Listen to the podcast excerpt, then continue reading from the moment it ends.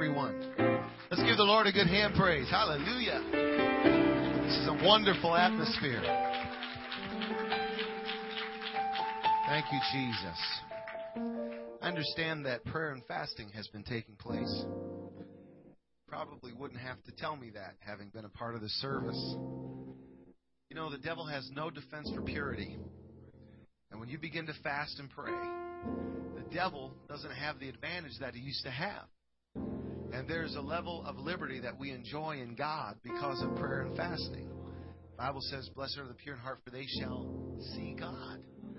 And I believe that there are some people here today who are making a special connection to God because of prayer and fasting. And I know this is a day of change, as Pastor Brown has talked about. I want you to turn your Bibles to Second uh, Kings chapter 2. 2 Kings chapter 2, verses 9 through 14. It is great to be back with uh, Pastor and Sister Brown. They are dear friends. We love them very much. And uh, I've always enjoyed being at this church. Amen. And you're right, Brother Brown. It is it's a great sacrifice to be here today. and uh, they're going to be showing the whole world when the Packers play the Giants this afternoon exactly what it's like in Wisconsin. And uh, I know you don't have any clue what that's all about, but Trust me, it can be uh, it can be uh, tough to endure. I happen to be Hispanic. You know, that's even worse. I, I think I was created to live in this kind of weather, and somehow the Lord put me in Wisconsin. So I just walk around my house in a snowmobile suit, and everything's great. Second Kings chapter two, verses nine through fourteen. The Bible says, "And it came to pass when they were gone over that Elijah said unto Elisha, Ask what I shall do for thee before I take I be taken away from thee. And Elisha said, I pray thee, let a double portion of thy spirit be upon me. And he said, Thou hast asked a hard thing. Nevertheless, if thou see me, when I'm taken away from thee, it shall be so unto thee. But if not, it shall not be so. And it came to pass, as they went on and talked, that behold, there appeared a chariot of fire and horses of fire, and parted them both asunder. And Elijah went up by a whirlwind into heaven, and Elisha saw it, and he cried, my father, my father, the chariot of Israel and the horsemen thereof. And he saw him no more. And he took hold of his own clothes and rent them in two pieces. And he took up also the mantle of Elijah that fell from him and went back and stood by the bank of Jordan. And he took the mantle, everybody say the mantle, of Elijah that fell from him and smote the waters and said, Where is the Lord God of Elijah? And when he also had smitten the waters, they parted, and Elisha went over. I want to preach to you on this subject this morning. Throw down your coat. Throw down your coat. Jesus, we thank you for this time. And I'm asking you now, Father, for your anointing to come, to minister to us. Lord, we are open. We are open to your Spirit. We're open to whatever you want to do today. In Jesus' name. Turn to three people and tell them, throw down your coat.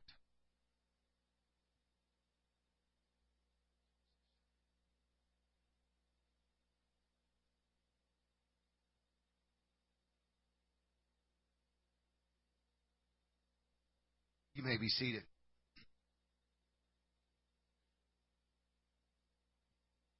Elijah was the bishop. Everybody say the bishop. He was the most highly regarded man of God of his time. Wherever he walked, miracles happened. Wherever he walked, kings trembled. When he prayed, fire fell from heaven. He left nothing but wake, uh, awe in his wake. Wherever he would walk, people would just look at him and be astounded at the measure of anointing and power that he had with God. The other anointed men of his time would never presume to have the anointing that Elijah had. So they referred to themselves as the sons of the prophet. They wouldn't call themselves the prophet. They wouldn't even use that in their vocabulary. They could only aspire to be a son of the prophet. And so, word, as you can imagine, spread like wildfire as the word was carried from house to house that God was soon to carry the bishop out of this world. It was going to be in a way that it only happened one other time in this manner. There was a man by the name of Enoch. The Bible refers to him that he walked with God and that he was not because God took him. There was a little mini rapture and he was caught away. And Elijah was going to be caught away in a similar manner. And everybody knew. I don't know how they knew, but they knew it was a known thing. And and so uh, there were people that were were looking from a distance, wanting to see this happen. And and Elisha, not the bishop, not Elijah, but Elisha, makes up in his mind for whatever reason that he's going to walk with the bishop. He's going to stay close to him. He doesn't want to miss this God moment. There is something in his heart that is hungry. There's a longing. There's a desire to be a part of this rapture experience. And I can't tell you exactly where it all started from, but I'd have to tell you that I would imagine that Elisha had received some visions from God about what the Lord wanted to do with his life. Is there anybody here that the Lord has kind of talked to you about what he wants to do with your life? What he wants to do with his church. And I really believe that Elisha knew he could never accomplish what needed to be accomplished without a special anointing upon his life. And so he trails this anointed man of God. He doesn't want to let him out of his sight. And, and uh, I can tell you that's good advice. Don't let the anointed man of God out of your sight. Some people allow that to happen and they become disillusioned with leadership and some people think that it's their anointing that's going to carry them. God always works through anointed leadership and the church said amen. Finally, the bishop. I don't know if he was irritated or what. He has uh, invited Elijah, Elisha to, to stop and I'm going to go on. You just stay here and I'm going to go on. This is my day. This is my moment to go on and be carried away to be with the Lord. And, and Elijah kind of just ignores him and he keeps following him until finally the bishop turns to this young man and he says, What is it that you want from me? There's something on your mind here, young man. Uh, you're not you're not being uh, turned away. You're, you, are not uh, you're not going to allow your quest to follow me to be frustrated. So what do you want? And Elisha says something to the bishop that is staggering. As a matter of fact, some of us would think that this would be presumptuous to say this. But he turns to the bishop and he says, I want a double portion of what you have. Don't you think it would have been enough just to say, I want to be like you. You know, like the Michael Jordan commercials. I want to be like Mike. I just want to sort of be like you. I just want to linger in your shadow. I just want the same touch that you want. That wasn't what Elisha said. He said, I want a double portion of anointing on my life greater than you have. And I want you to know that today there is a double portion anointing that is falling on this generation of the church. I believe it, brother. You referenced it today when you said that the latter rain will be greater than the former rain. There's a greater work that God is going to do in this last day. And there's a greater anointing that is going to fall on this last day. I want to talk to some young people and tell you, you don't have time to develop a 40 year ministry. So God is going to put a special 40 year anointing on your life if you'll get hungry for it. There's some people that are new in the church, but don't let anybody look down on you because you're new, because there's a special anointing that's going to mature you. There are things that you're going going to see that people haven't seen in 20 years of ministry. There is an anointing that is going to fall on this church. Why don't you give the Lord a hand praise? Hallelujah. Lord, I want a double portion. Oh, hallelujah. I got to shake that tree just a little bit. Where are you? We live in a culture of grabby people. We live in a culture where people are used to saying, excuse me. People are pushing to the front of the line. People are assertive. People are trying to get ahead. People are looking to the finish line. If there was ever something that you need to be aggressive about, it's the anointing of the Holy Ghost on your life. If there was ever something that you would grab for, oh my God, just like uh, that young man who reached after God, Jacob, uh, he was passive by nature. He was a man who hung around the tents. He was a man who would practice uh, Betty Crocker recipes on the family. He wasn't a man's man. He didn't have hair on his chest. But when he saw an anointing, he got a hold of it and he said, I don't care what my personality's like. I see an opportunity and I'm not going to let it go. I don't care what your personality's like. I don't care how you pursue the secular world. It's time to get your game face on. There's an anointing for people that will reach for it and fight for it. Somebody said amen. Bishop, I want a double portion of anointing. And at first, Elijah appears to be surprised by this young man's response, and he says, You've asked a hard thing. You've asked a hard thing. But nevertheless, if thou seest me when I'm taken from you, it will be so unto you. But if not, it will not be so. He was saying, if you're there, if you see it, then you're going to enjoy a double portion anointing on your life. And I think it's interesting. He said, Nevertheless, if you see me, do you know it's possible to be on location and not see what God's doing? It's possible to be in a church like this. I feel the presence of God in this place. I feel the spirit of revival in this place. It's possible to be possible to be on location of a revival church and not know revival and not see revival and not see the opportunity for anointing to rest upon your life. People, we got to wake up. We've got to see what is happening in this place. It's not enough to be around worshipers. It's not enough to, to be around around apostolic people. You've got to see it for yourself. You've got to experience it for yourself. You've got to be here.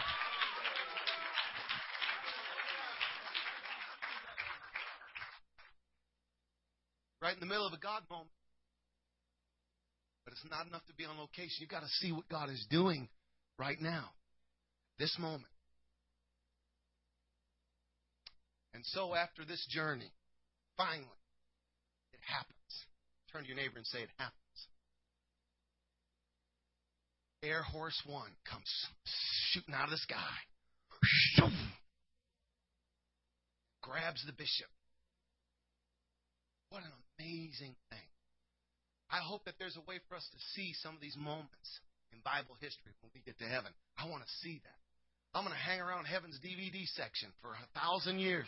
I just want to see the whole history of man replayed from start to finish. I want to see this, how this happened.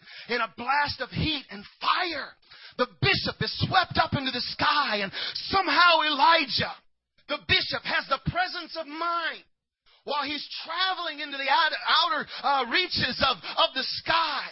He has the presence of mind to take his coat and to pull it off and to fling it over the side of the chariot to the ground. He didn't forget his word, and Elisha sees that mantle falling to the ground. And the Bible says that when it hit the ground, he ran and he grabbed that, that cloak. And, and there's something, something's amazing about this. Before he did that, don't let me get ahead of myself here. The Bible says that he took his garment. Before he grabbed the cloak, he took his garment and he tore it in half. Now, I'm going to tell you right now, he did not do that just for a Kodak moment. He didn't do that just to kind of, to just show everybody how passionate he was. You've got to understand what was happening at that moment.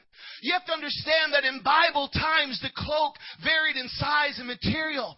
But one thing is for certain, the cloak identified who you were. Your cloak identified your sex, your class, your occupation. The cloak identified who you were as a person. When Elijah tore his garment, it was a very symbolic act. He was saying, there's no going back to who I was. I'm getting ready to take on a new anointing. I'm getting ready to take on a new identity. And I'm not going back to yesterday. I'm embracing what God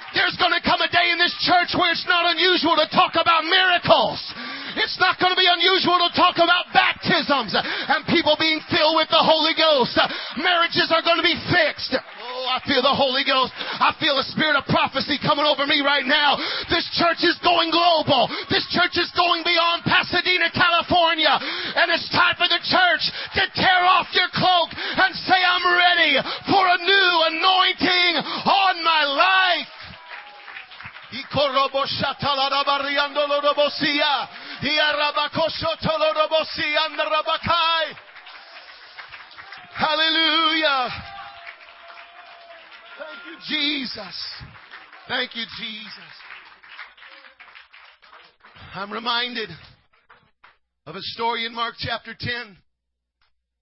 The Bible says that they came to Jericho. And as Jesus went out of Jericho with his, his disciples in Mark chapter 10, verse 46, a great number of people, a blind Bartimaeus, the son of Timaeus, sat by the highway side begging. And when he heard that it was Jesus of Nazareth, he began to cry out and say, Jesus, thou son of David, have mercy on me. And the crowd began to charge him to hold his peace. They said, be quiet. You don't understand. This is, this is the moment where we're playing pomp and circumstance. This is, this is a special and sacred occasion. There's no need for your passion. You just be quiet. If the Lord wants to come to you, He'll come to you. But he had other intentions. You know, every once in a while you just need to lift up your voice if you want God's attention. Every once in a while you just need to be aggressive about the fact that you need a touch upon your life. He cried the more a great deal, Thou son of David, have mercy on me. And Jesus stood still and commanded him to be called. And they called the blind man, saying unto him, Be of comfort, rise. He calleth thee. Watch. Verse 50. And he, casting away his garments rose and came to Jesus. The moment that old blind Bar realized he had an appointment with the Master, he threw down his coat because he was saying, I'm a beggar no more. I am blind no more. I've got a new identity. You know what? Some of us will never have a miracle till we take off our coat. You want God to take it off you? He says you take off your coat. You repent of complacency. You repent of rebellion. You repent of bitterness. You repent of those things that have held you back, every weight and sin. You lay it down and I'll give you a new coat. Come on, people. We need to throw down the coat to let the Lord know we're ready for a miracle. Hallelujah. Hallelujah. There are people here that are tired of being spiritual beggars, living, living off of the crumbs of the master's tables, talking about bygone blessings and what we used to do. There are people here today that are tired of being disfigured by sin. There are people here today that are tired of addiction and you're tired of the enemy scoring at will in your home and upon your children, and you're ready for something new to break forth in your life. There are some people that used to cast a critical eye on others as there would be a special God moment and people would sit there unmoved and unfazed and now we realize that somehow we have been relegated to that position where we can't feel like we used to feel. And there seems to be a, a, a hard heart where there used to be an impressionable one. And we don't know how to get through it. We don't know how to get beyond it. And I want you to know God is here today to bring something new to your life. There's a new coat waiting for you. this new coat is going to change everything. It's a coat of anointing. But that coat of anointing is never going to rest upon your life until you take the old one off. Brother Brown, I was talking to you several years ago when you were evangelizing. I never forgot what you said. You talked about the trademarks of revival churches. I was asking you about it because you had traveled a lot. And one of the things that you said that was a common thread, a common denominator of all churches that are having breakout revival was the fact that they have powerful worship. Powerful worship. You mentioned two other components, but that was one of the components. And I want to tell you today if your coat is hindering you from worshiping God, you need to take that coat off. I'm going to tell you. It's so powerful. You know how those rockers rockets shoot up into the sky, and and and uh, they're just they're just going. Finally, they hit that outer stratosphere. They've got to go on. You know what they do? They have to drop some things off in order for them to go further. And I feel in the Holy Ghost to tell this church and to tell people here today whose resolve to be a worship is a worshiper is in question. I'm here to tell you today you have got to take that garment off because that's a key in allowing this church to go beyond. Oh, I know you're higher than you used to be. I see a lot more faces than I saw the last time I was here. I sense a deeper anointing and a, a, deeper worship than when I was here the last time. And God is doing powerful things, but God isn't finished. The journey of this church is not finished. But I want you to know if your garment is hindering you from worshiping, you need to take it off because this church is going forward. This church is going on. You know the story of David? How the Ark of the Covenant, the most sacred article that Israel had, it symbolized God's presence. It symbolized his sanction that was with God's people. How it had been returned to uh, Israel and now it was on its way to their capital city. And King David was so excited about that. And you, you know the story about how he took off his kingly garment. You remember that? Now, I, I think the spirit of worship was on David when his kingly garment was on. I think it was there. And he thought, you know, God is so good. His presence is coming back to Israel. This is awesome. Oh, thank you, Jesus. Oh, hallelujah. And he's looking down at his Armani suit, and he thinks, I don't, I don't want to sweat through this thing. I don't want to mess this up. This is an expensive coat. This is an expensive garment. This represents my leadership. This represents uh, God's touch upon my life. He has placed me here. I, I, you know what I think? I think because he didn't want to mess up the garment, because he respected the garment, he thought, you know, I can't have my worship in my garment too. He just made up his mind. Now, if I've got to choose between having this garment and, and, and for people to know that I'm king and for people to know that I'm anointed, or if I, if I could just have God and be in His presence, I think I'll just take God and I'll take His presence. He was wise to take off the kingly garment so that He could have freedom in His worship. I got news for you. You can't have your pride and your worship at the same time. We gotta stop worrying about what people think about us we got to stop worrying about how sophisticated we look and realize the presence of the Lord is returning to Pasadena in a measure that has never been known before. And it's time to be worshipers. Your worship's going to impact revival. Somebody said amen. If there is some injury of your past or some bitterness that is holding you back, Somebody offended you. Somebody said something to you and you never got over it. And I thought church people were all perfect and I thought everybody was kind and, and I can't believe this happened or that happened or that leader got mad at me or that person lost their temper and they should have known better. I've got news for you. You better take that coat off because you can't have that grievance in your spirit and God's anointing at the same time. Come on, let's just talk about that for a minute. I know that there are people here today, you have been, you have been hurt. I know what it's like to be hurt. As a child, I was hurt. Somebody, uh, uh, uh an adult, uh, co- committed a terrible act against my innocence in my childhood. And I struggled with bitterness. I struggled with anger. And the older I got, the more angry I became. It started to take over my identity until I knew I had a calling on my life. And finally, one God knocked on my door and he said, You can't have that, that the anointing and that unforgiveness at the same time. What are you going to do about it? While you're preaching about a God who forgives, what are you going to do with your unforgiveness? When you preach about a God of mercy, what are you going to do with the fact that you haven't shown mercy to this situation? And the Lord helped me. He took me on a road of forgiveness. It didn't happen in one prayer, in case you're wondering. It was a journey of forgiveness. And I laid it down. And I wept and I cried. And the enemy came back to my door a few days later. You know how you remember things? And you can get mad all over again about things that have happened years and years ago. And the enemy came back and you know what? I shut the door in his face because I'd put it under the blood. And later he came back and I had to slam the door in his face and keep it under the blood. But I stand to you today not a victim. I stand whole by the power of the Holy Ghost. And guess what? I've got some anointing on my life because I made up my mind.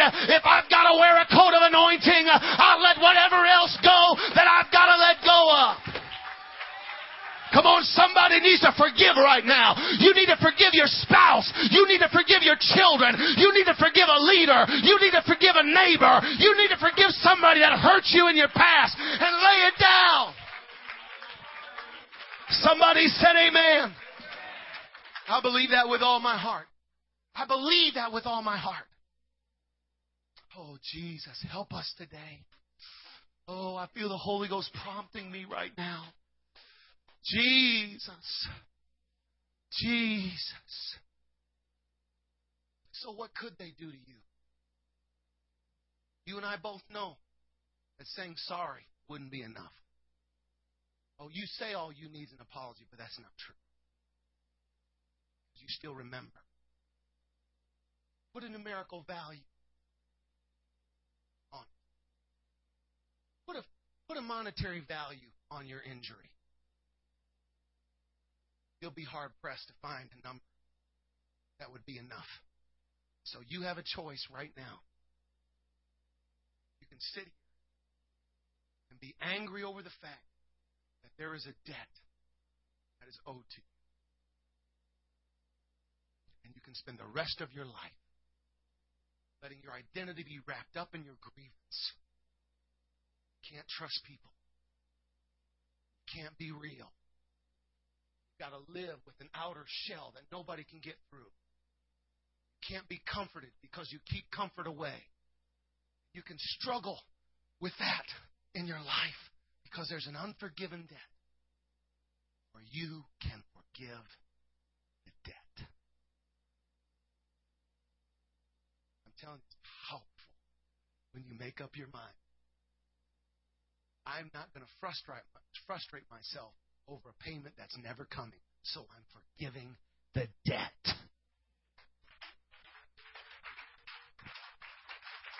It's wrong. If there's somebody in this room that you won't talk to, it's wrong. If there's somebody that you don't even like to think of, oh my Lord, that you like that, that you don't even want to talk to in the house of God. And you might say, well, well, well, that's not me. It could happen. You know, when you're in a growing church, that poses problems, Pastor Brown. All of a sudden you, you, you, you, you're building. And all of a sudden you realize it's not enough. The square footage we thought was going to help us, was going to give us a couple years, we filled it up in a year, and now we have another problem. And, and now we've got more new converts, and we've got more spiritual babies, and their diapers need to be changed. Oh my! And they need to be burped, and the nursery's not big enough because we got so many spiritual babies, and all of a sudden our time is taxed, and our efforts are taxed, and, and we can start getting a bent in our spirit even about growth and godly things and good things. Should not be that way. Amen. We need to be unified. Hallelujah. You know, remember how uh, Joseph wrestled with an angel? Getting better at that bass guitar play. You can thump, bro. Oh. But you remember that? Do you remember how they were wrestling? All night long they're wrestling. And, and, and I have a tendency to think that that, that angel was surprised that this mortal man who was wrestling, maybe, maybe there was even a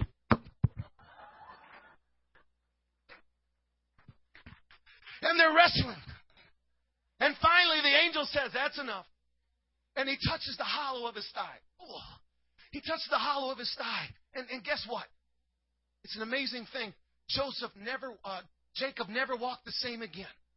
The angel goes on his way. He's ready for round two now. I made him look bad.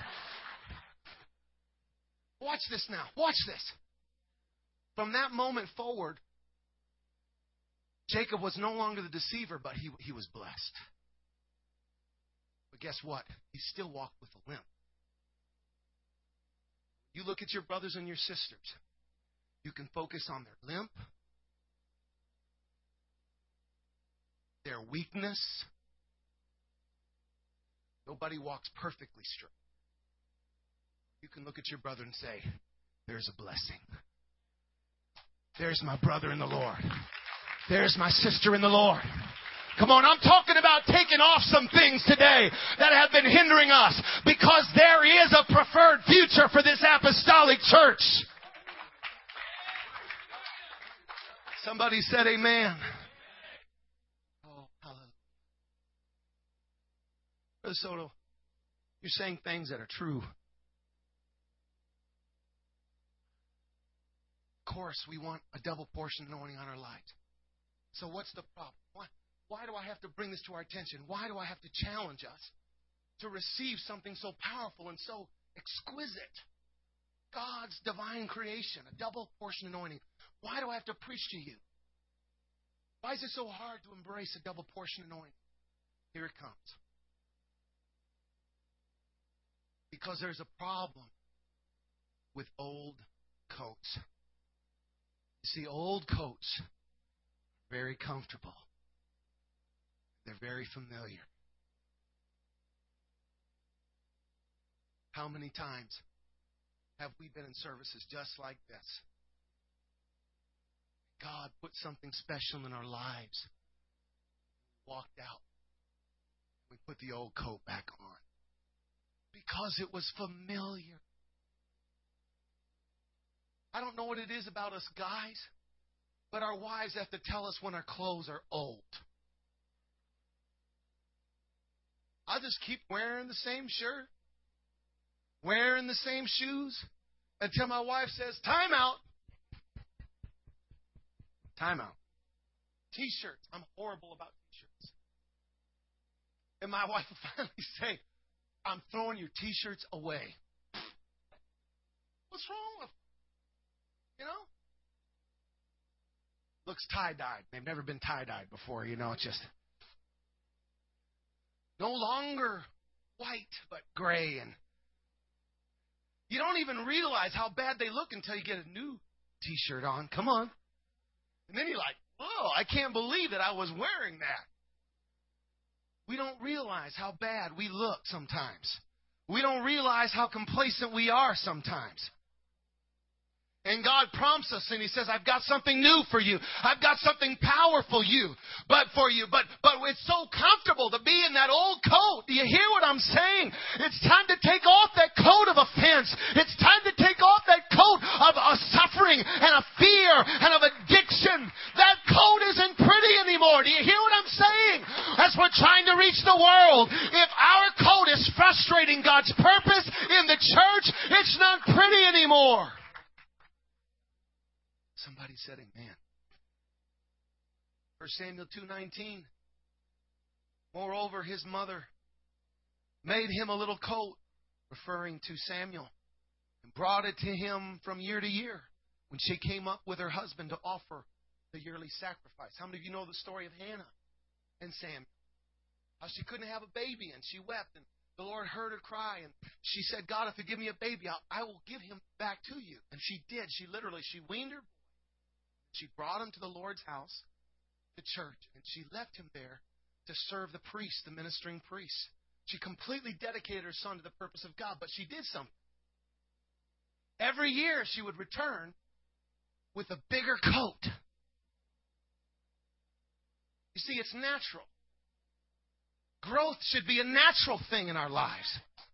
I'm not just talking to people that are back, totally backslidden and uh, slack abiding. And I'm not just talking to people that are living in, in moral sin. I'm talking to some people, you know you've been on the plateau for a while. And you know it's been a while since you've been in a new place with God. It's been a long time since you've just had a real, true, authentic, fresh touch of anointing upon your life. Listen, people, even in the natural, it's normal for us to yearly get a new coat, a bigger coat.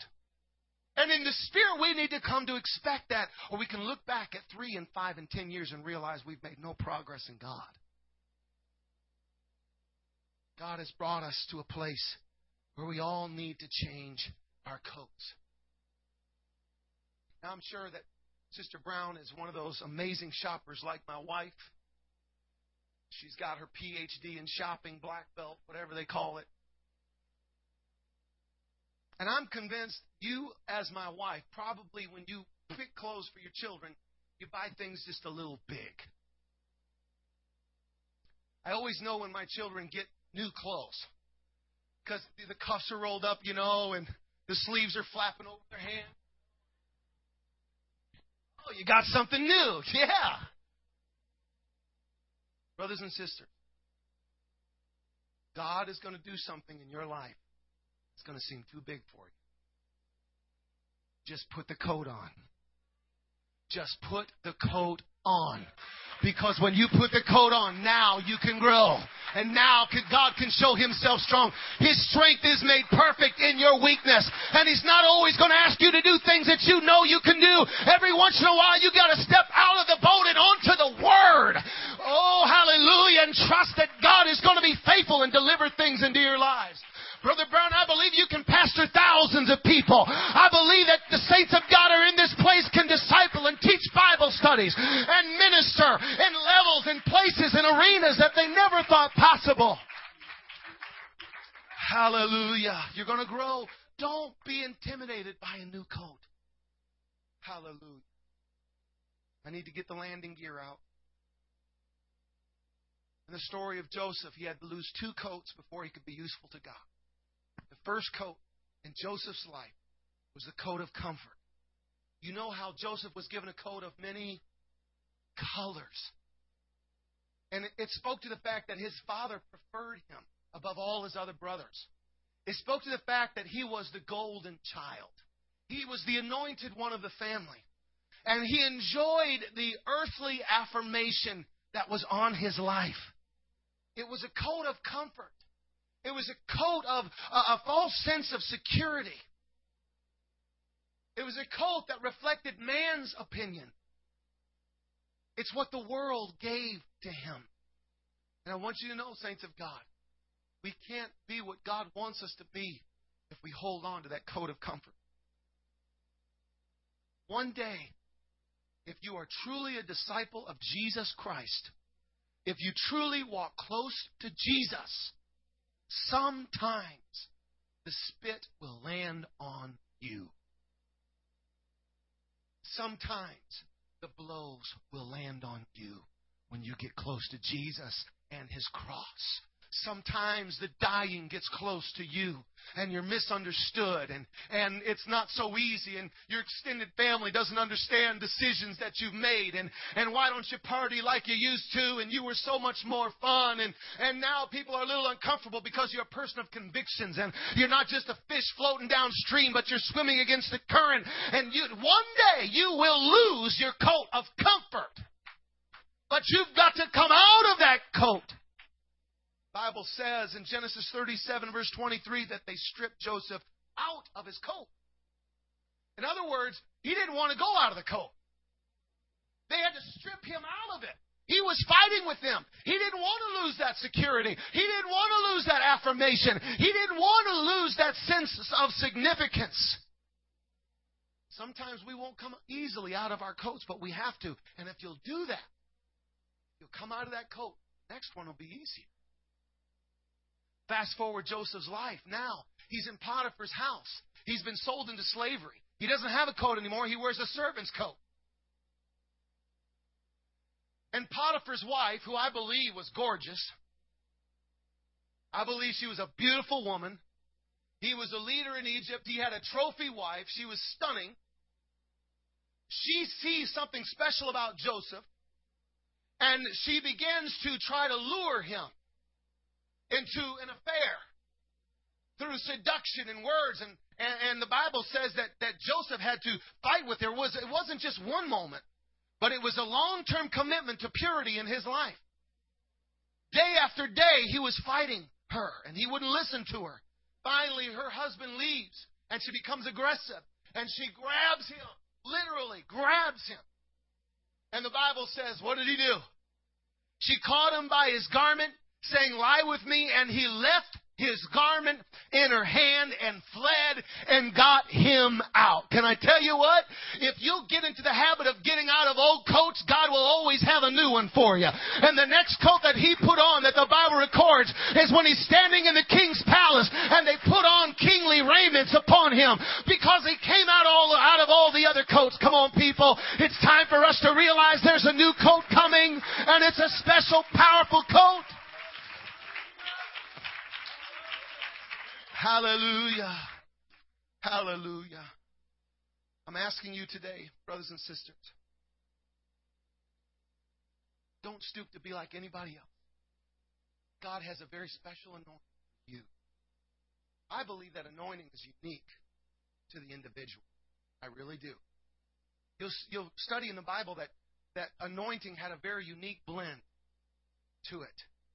And, and there are men like Pastor Brown, he has a special anointing on his life, and it's not like my anointing. It's a different anointing. It's a powerful anointing, but it's a different anointing. And you have an anointing on your life. Do you know what? Let your coat be a unique coat. You guys are getting ready to march off the map. I believe that in the Holy Ghost. There's some things when I talk to your pastor and listen to his vision, his passion, he's going to march this church right off the map to places. There aren't no book, there aren't any books on it. Nobody's been there before. This isn't going to be one of those relevant churches that's trying to keep up with everybody else. Relevant means you're just keeping up with everyone else. This is going to be a church that people are going to look to for leadership. There's a special anointing on this church. God's going to do special things with His church. And in order for that to happen, you have to embrace your unique and special anointing from God.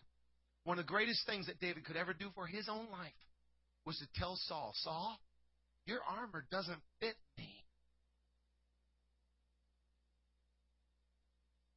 He just took the anointing that God had for his life and they took the giant down with a slingshot. Hallelujah. I don't want to be a counterfeit. I don't want to aspire to anybody else, and that's what I love about Elisha. He said, Elijah, Bishop, you're a great man, but I don't want to be you. I don't want to have what you had. I want a double portion. And if you study out the miracles, seven major miracles in Elijah's life, and 14 major miracles in Elisha's life because he wasn't going to wear a counterfeit coat. Isn't that powerful? In conclusion, as the musicians come, so Elisha sees the mantle and he picks it up, tearing off his old coat, throwing down his coat. He gets a new one And guess what he did? This is astounding to me. This is absolutely brazen that he would do this. He walks to the River Jordan.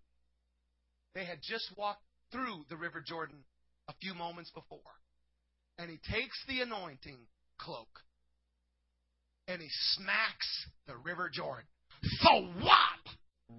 And he says, Show me the God of Elijah.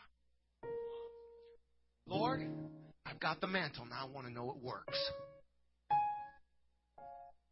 And the waters parted. God showed to Elisha, I've got something for you. We do not use our anointing to just come and talk about how saved we are. We don't use our anointing just to come together and hold hands and say, Isn't it great to be a part of the body of Christ? It's time to take this mantle outside of these four walls into your workplace, into your neighborhood. Come on, somebody's going to start a small group in your neighborhood. Somebody's going to teach a Bible study to their manager, to their boss. Oh, yes, this church is going to touch leaders in this community. But somebody's going to have to take that anointing and say, I've got to see it for myself. I'm not just going to talk about it in theory. It's time to pray prayers of faith. It's, oh, it's time to walk into hospitals and lay hands on the sick and see that they recover. It's time to see the power of God demonstrated as it's never been demonstrated before. Would you stand with me?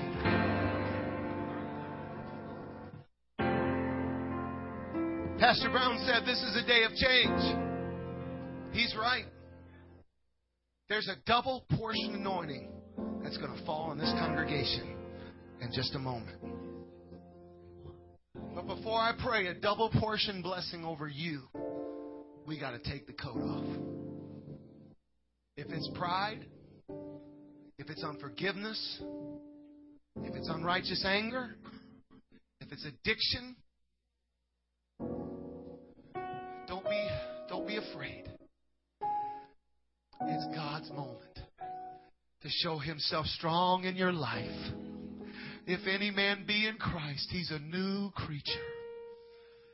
I want to open this altar for somebody that's ready for a new coat. I want you to come to this altar. I want you to throw down the old coat.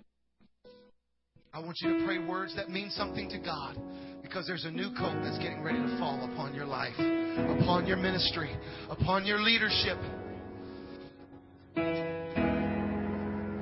I rebuke fear. I rebuke doubt.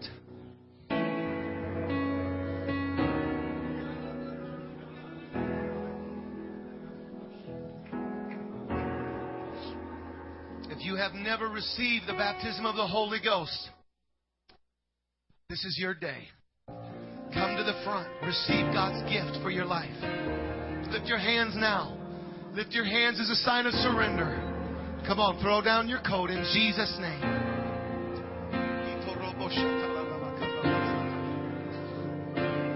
Father,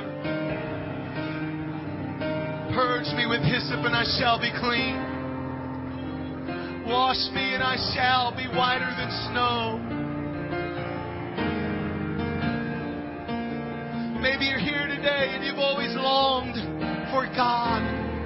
You've always longed to a deep, powerful relationship with God. But your weaknesses have always gotten in the way. Come on, this is your day to press forward and to begin something special with God.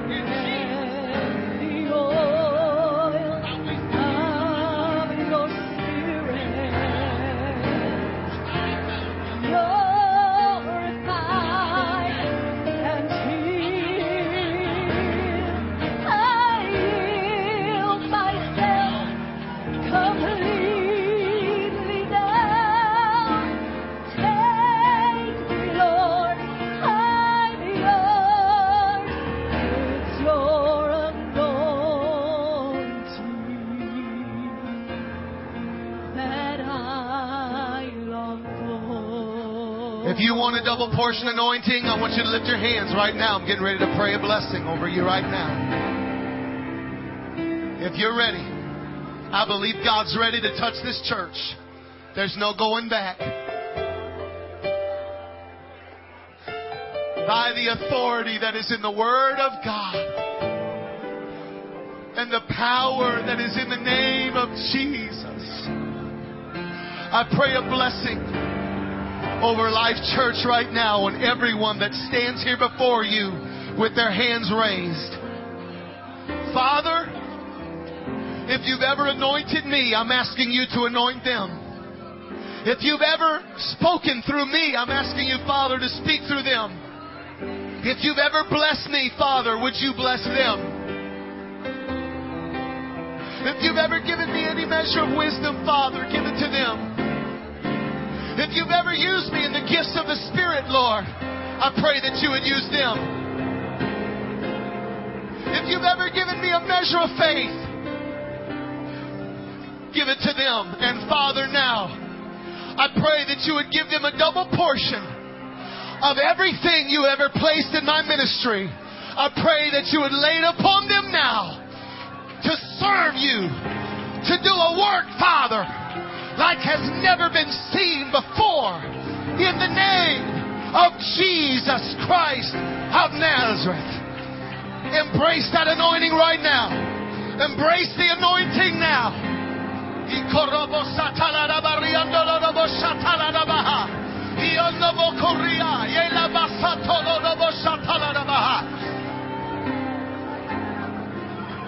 It's your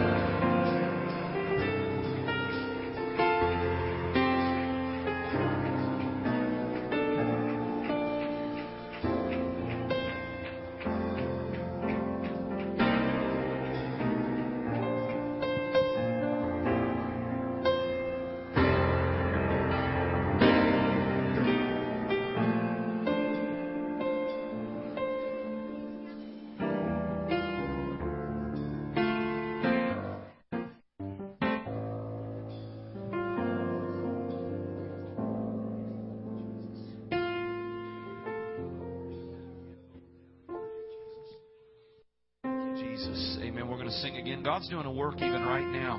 The Holy Spirit is falling in this place. People's lives are being changed. God spoke to us today. How many believe that? The, the word of the Lord was directed and, and powerful, pointed. Amen. And, and uh, we're excited because uh, Claudia and her daughter are going to be baptized in Jesus' name right now.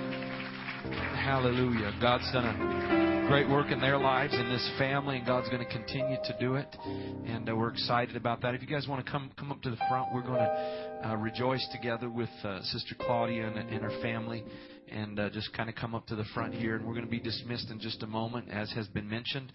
Those that are um, uh, those that are a part of the, uh, the Capital Stewardship Campaign staff, uh, Sister Kathy's talked to you, and, um, and there is uh, luncheon downstairs. And then Brother Soto is going to speak to us directly.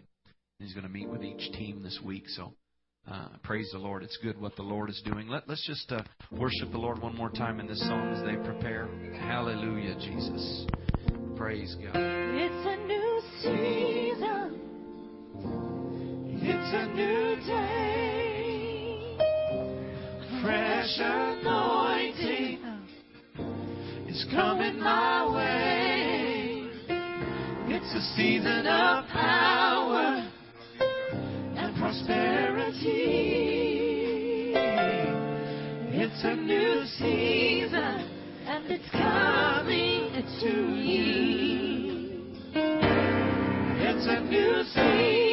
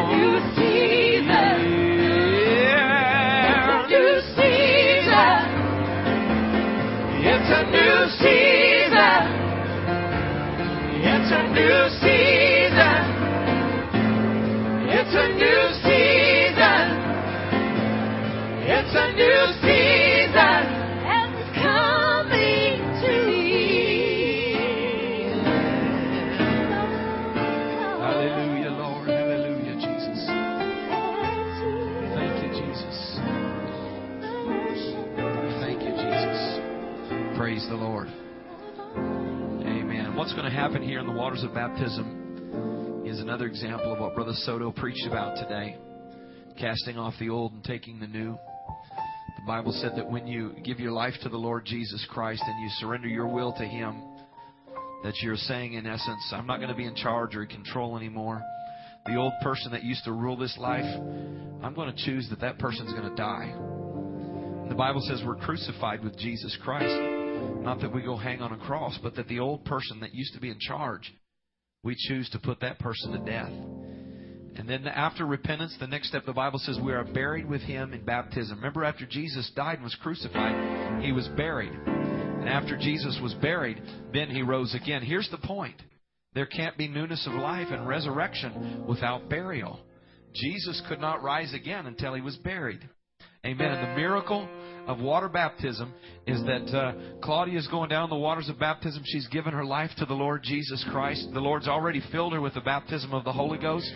The old person that she used to be, that uh, wasn't necessarily a believer and had some sins in her life, that old person is going to be buried. And when she comes out, that old person is going to stay in the water. And she's going to be a new person through Christ Jesus. She's taken off the old coat. She's going to put on a new coat of righteousness through the blood of Jesus. Let's thank God for His blood that makes this possible. Hallelujah, Lord. Praise the Lord. Praise the Lord. Amen. This afternoon we're going to baptize Claudia and we're going to baptize her, her daughter Dulce. And so, but before we baptize um, both of them, what we want to do is we want to we're going to pray for both of them. Let's pray for Claudia. Let's pray for her daughter. That God just uses both of them for His kingdom and for His glory. Amen. Thank you, Jesus. Thank you, Father, for your awesome love and for your awesome grace, God. Thank you, God, that you made a difference in her life, God. Lord Jesus, that you brought her to you, Lord Jesus. We pray for her and her family, Lord. We pray for her daughter, God. In Jesus' name, God, just be with them, Lord Jesus. Hallelujah, hallelujah. Give them God, in Jesus' name, in Jesus' name. Thank you, Jesus. Thank you, Jesus. Thank you, Jesus. Thank you, Jesus. Thank you, Jesus. Okay, Claudia, I need to sit. You sit up? Sit up for me. Okay. Okay. Claudia Jansen, that you have repented of your sins and that you have received the baptism of the Holy Ghost. I now baptize you in the name of Jesus Hallelujah, God. Hallelujah.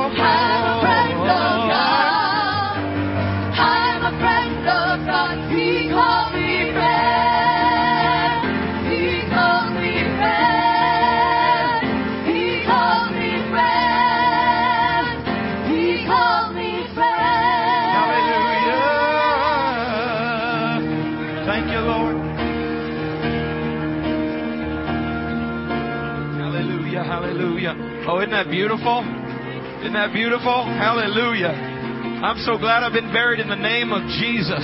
Hallelujah. Praise the name of the Lord. Hallelujah. Amen. If you want to be baptized in Jesus' name, Amen. What a what an important and critical decision, brother. Uh, brother Lede talked this morning about the washing that happens through the Word.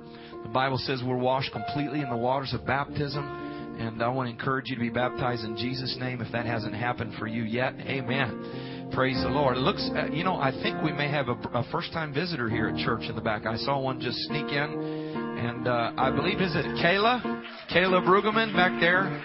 Praise God. We're so excited to welcome you to Life Church. Amen. What a sweetheart. Praise God. Hallelujah. It's good to see each of you that have come to visit with us today, that are uh, a couple visiting out of town. The Lord bless you. And we have some out of town for uh, uh, the holiday weekend. But I'm glad that you came to church today. Amen. Praise the Lord. And uh, just a minute, uh, Sister Jackie's on her way out here. I, I, I want to uh, rejoice with her because uh, you know what? She is a soul winner.